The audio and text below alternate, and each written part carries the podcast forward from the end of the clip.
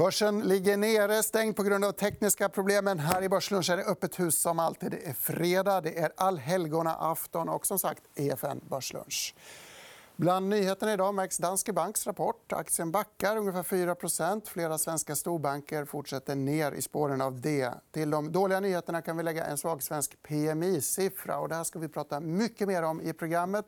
Men först ska vi snacka om en favoritaktie lite grann på, i lite motvind. Häng med oss.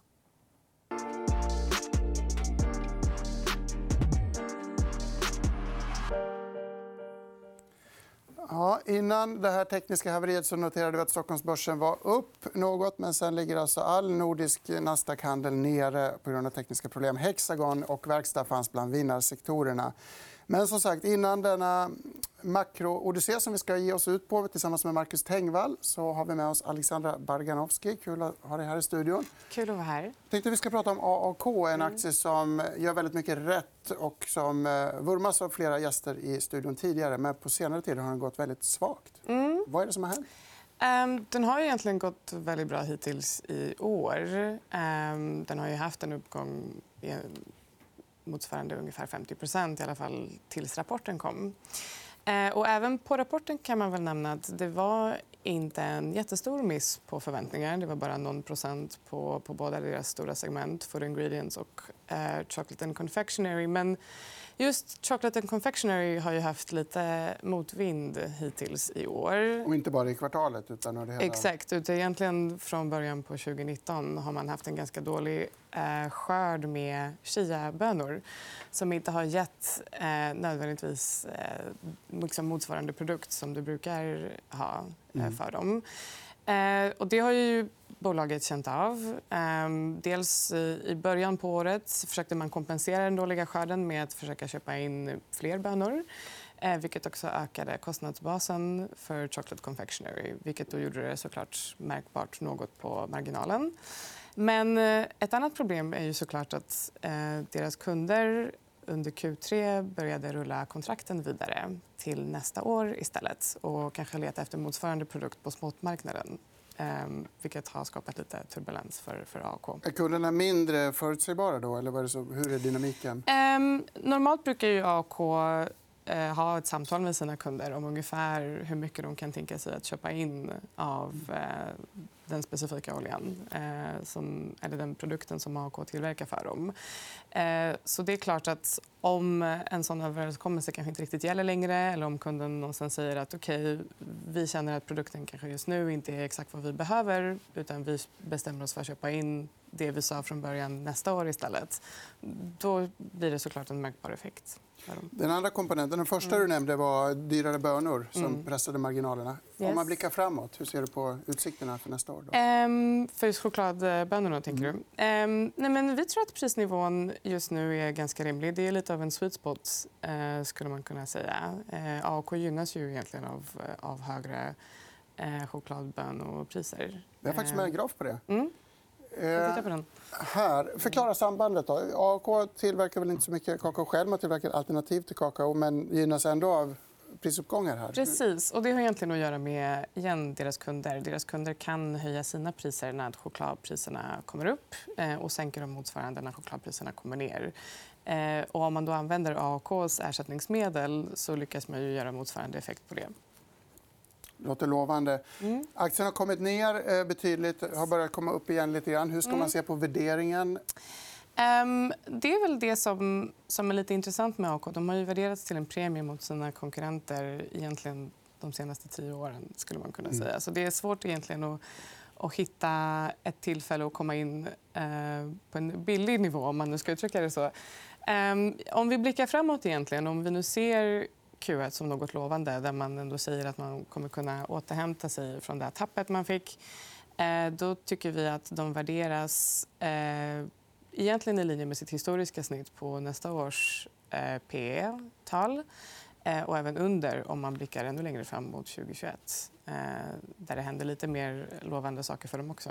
Så det, man kan inte säga att aktien är billig i och med det här kurstappet? Um, nej, det kan man inte. Men det är fortfarande ett bra tillfälle tror jag, att komma in i aktien om man nu vill komma in i AK mm. som fortfarande har många attraktiva egenskaper om att vara ett defensivt case, om att ha ett ett, eh, om att ha ett växande ebit med 10 år över år. Och så får vi nämna ESG-komponenten som många gillar i den här aktien också. Exakt. Jättespännande att höra. Tack så mycket, Tack Alexandra. Vi andra vi ska prata om ett par riktiga skräcksiffror så här mellan halloween och alla helgona helgen. Vi börjar med Embracer, som tidigare kallades för THQ. förstås. Den kursgrafen talar för sig själv. Stor nedgång igår efter en brittisk analysfirma ifrågasatt kassaflöde. Eh, vi noterar att eh, bolaget själva är någorlunda förtegna. Man har bemött kritiken delvis hos nyhetsbyrån Direkt men hänvisar i stort och mycket till sin kommande kvartalsrapport. Dagens andra skräcksiffra, om man får använda ett så slängt uttryck, är förstås svensk PMI. som vi nämnde i början. Den kom in svagare än väntat. Det här följer en svag siffra förra månaden och eh, oroar många bedömare. Marcus Tengvall. Svensk PMI lite av en kalldusch. Mm. Är det en rysare? Nej, men det är klart, den, eh, den kom in både svagare än vad man trodde eh, och vad man hade hoppats på. Eh, så att det var ju rätt rejält negativt. Och redan förra månaden så såg vi att det här föll. Man blev ganska skärrad av den siffran. och så tänker man väl nu att ja, men nu ser vi någon återhämtning. Det blev inte så. Men ändå så ser vi att börsen går upp idag, mm. trots de här siffrorna. Och det tycker jag ändå är lite anmärkningsvärt. Det är ju ett klassiskt krokodilgap här vi ser längst mm. ut till höger på den här grafen. Mm. man kan fråga sig. Vi ska prata lite om vilket, vilket mm. håll den ska stänga sig. väl ja. 10 000 kronors frågan. Mm. Ehm, det här är ju samtidigt en del av en ganska bred global trend. Vi har ju mm. sett många PMI inköpschefsdata gå på det här åt det här hållet. Vi har global tillväxt har justerats ner från 3,2 till 3 mm. om jag inte missminner mig. Mm. Du har med en liten tabell som visar på just Ja, absolut. Och, eh, egentligen har ju trenden hållit i sig ett tag. Eh, och det är väl inget nytt att konjunkturen justeras ner. Eh, men det man ska ta med sig, tycker jag, som har oroat mig lite hela tiden är att prognoserna har ju sett ut att leda lite högt hela tiden. Mm. Och det var inte länge sen vi någonstans trodde på en, på en årlig tillväxttakt på global nivå på, på närmare ja, 3,5-4 Nu är det nere på, på 3 eh, för i år. Då. Eh, och, eh, lite starkare nästa år, men successivt justeras det ner då, på de här prognoserna. I den tabellen som vi såg nyss så är Sverige sämst. Eller mm. nedjusteringen är störst i mm. Sverige. i alla fall. Har du någon reflektion? Kring det? Eh, ja, men det är IMF som gör de här eh, justeringarna, eh, de prognoserna. Det man märkt är väl att svensk ekonomi bromsar in likt många andra, mm. men i lite snabbare takt. Och det är ju, Sverige har ju klarat sig förvånansvärt väl jämfört med den avmattning vi sett i Tyskland. Till exempel. Men nu börjar den närma sig Sverige och, och bromsa in ännu snabbare. Mm. Och man har en stark export i Sverige. Och det är klart att bromsar global ekonomin, ja, då bromsar Sverige ganska snabbt. Absolut. Också. Det passar ju väl in i den handelskriegsoro vi ser mm. ute, något som förvärrats lite grann de senaste dagarna. Om vi tittar på tillväxtmarknader så är mm. bilden ungefär densamma. Ja. Eller? Eh, lite, större, lite högre tillväxttal än de mogna ekonomierna. Eh, de växer ju snabbare. Men justeringen är densamma. De tas ju ner. Eh, länder som Kina och Indien justeras ner. Eh, och, eh, ja, de här länderna, likt Sverige, egentligen, är ju en hävstång på global tillväxt. Mm. Tungt exportberoende ja, tas ner då. Ehm, så det är väl egentligen det man kan säga.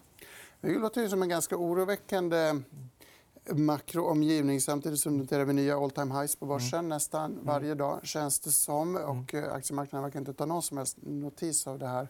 Nej, eh, och det är någonting som jag egentligen följt hela året. Mm. Eh, och reagerat rätt starkt på. Att börserna kan gå så pass starkt trots att makro faller. Och, någonstans så finns det en frikoppling. Och, och, det känns som att varje dålig nyhet på makrosidan blir till en positiv börsreaktion. För att någonstans innebär det sänkta räntor, mer stimulanser, lättare för aktier att värderas. En dynamik vi levt med ganska länge som Absolut. funkat. Absolut. Nästa graf är väldigt lik den vi såg i början. Alltså, mm. Vi såg ju svensk PMI och svenska aktier. och Här ser vi globala inköpschefer och globala aktier. Mm. Här har vi dessutom fått krokodilgapet illustrerat i limegrönt. Mm. Vad ska man, vilka signaler tittar du efter för att veta åt vilket håll det här gapet ska slutas? Ja, nej, men, eh, det här är ju, inköpschefsindex visar ju inköpschefernas aktuella syn då, mm. Eh, på orderingång, eh, produktion, leveranstider och annat. Och de tenderar att visa var börsen ska gå. Den har korrelerat ganska starkt med ekonomisk tillväxt och också börserna. Men sen någon gång då i förra vid årsskiftet här så har det där släppt. som vi ser. Och precis som du säger, the million dollar question. Vem har rätt här? Och tittar man på, på många andra makroindikatorer som ändå ser ut att eh, vika då är det ju svårt att se att PMI skulle studsa på det här. Mm. Sen kan det vara att börsen har prisat in eh, att PMI-siffrorna ska komma upp. Eh, men, men det återstår att se. Det här, nu det här, den grafen jag hade med mig där den är ju på global nivå. Eh, det betyder att vi inte har med amerikansk data än, för det kommer i eftermiddag. Och den, som vi vet förra gången, mm. var ju rätt rejält sur. För det blev ganska skakigt. får vi komma ihåg. Förra gången så såg vi svag svensk PMI. Börsen mm. fortsatte upp. Sen kom den amerikanska ISM-siffran. och ja. Då blev det väldigt oroligt. Och lite som du säger, där, att man, man har ju på något sätt eh, ändå sett att ja, men svensk ekonomi bromsar. Och så har man ju lite lutat sig på att ja, men amerikansk ekonomi håller uppe ganska väl. När den då visar svaghetstecken då blir folk väldigt oroliga. Kan vi säga några ord om jobbsiffrorna också? Vi får ju en till mm. makrobomb denna eftermiddag. Och då kommer svensk marknad att vara stängd. Mm. Men vad har du för förväntningar? Ja, den kommer in eh, klockan tre, om jag inte missminner mig. Eh, och, och, som jag sa, alltså, amerikansk ekonomi mår fortsatt ganska väl. Man har en eh, urstark arbetsmarknad. Man har mm.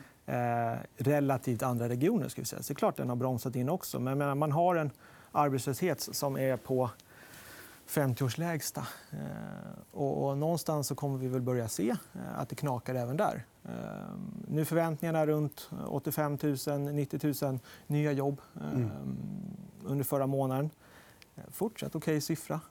Men jämför det med 200 000 som vi hade för ett tag sen. Då är det klart att det är svagt. Ja, ja. Men en dämpning är kanske inte så konstigt så Nej. sent i cykeln. Men vi ska titta på lite värderingar också. Du har med dig två grafer. Här ser vi värderingar på historiska nivåer. Och vi håller tungan rätt i mun och skiljer på femårssnittet i grön ruta och tioårssnittet är i orange. Mm. Vad, vad, hur tolkar du det här?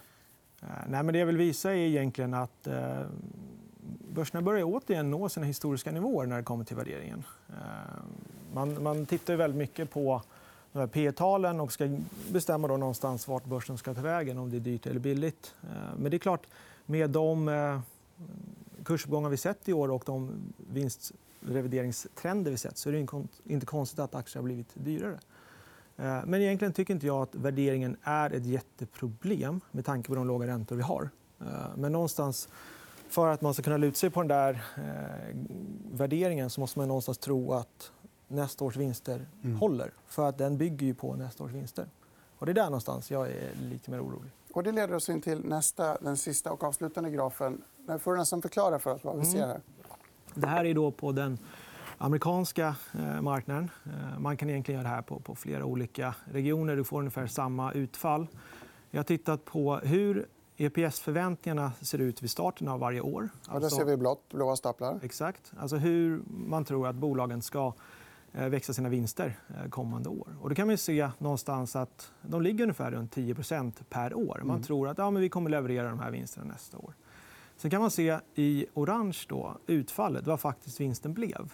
Eh, och det ser man ganska tydligt att man har samma trend. att Man är alltid lite för optimistisk. Och sen får man justera ner eh, sina prognoser eftersom att utfallet kom in svagare. Men då tar jag med mig att ett svagare utfall inte behöver vara någon katastrof i sig. Det har ju hänt många Absolut. Och det har gått åt andra hållet också. Vi ser 2018 där, eh, när Trump lanserade skattereformen. Mm. Den slår till ännu bättre på, på, på vinsterna. Så det kan gå åt båda hållen. Men där vi står idag så tror ju marknaden någonstans att vi ska få 10 nästa år också. Eh, och det är klart, får vi det tror jag inte det är någon fara. Eh, varken för värdering eller aktiekurser. Men, men får vi inte det så blir det stökigt. Intressant. Så vinsterna blir en avgörande komponent. Mm. Om de kommer in som förväntat så kan vi leva med en ansträngd värdering eftersom mm. räntorna är så låga. Men lägre vinster skulle kunna vara ett varningstecken på att... Absolut. Och någonstans över tid så är det vinsterna som, eh, som bestämmer. måste mm. man säga. Spännande att följa. Och tack så mycket för att du kom hit, Marcus Tegvall. Vi andra vi ska ta helg. Vi önskar en glad långhelg. Det är ju halvdag på börsen. som sagt. På måndag är vi tillbaka. Då är vi tillbaka från Göteborg. Det ska bli väldigt trevligt. Då kommer vi gästas av CG Gyllenram teknikanalysoraklet från Västsverige och Johan Eklund, kär contrarian gäst här i Börslunch. Missa inte det 11.45 på måndag som vanligt. Tack för oss och trevlig helg.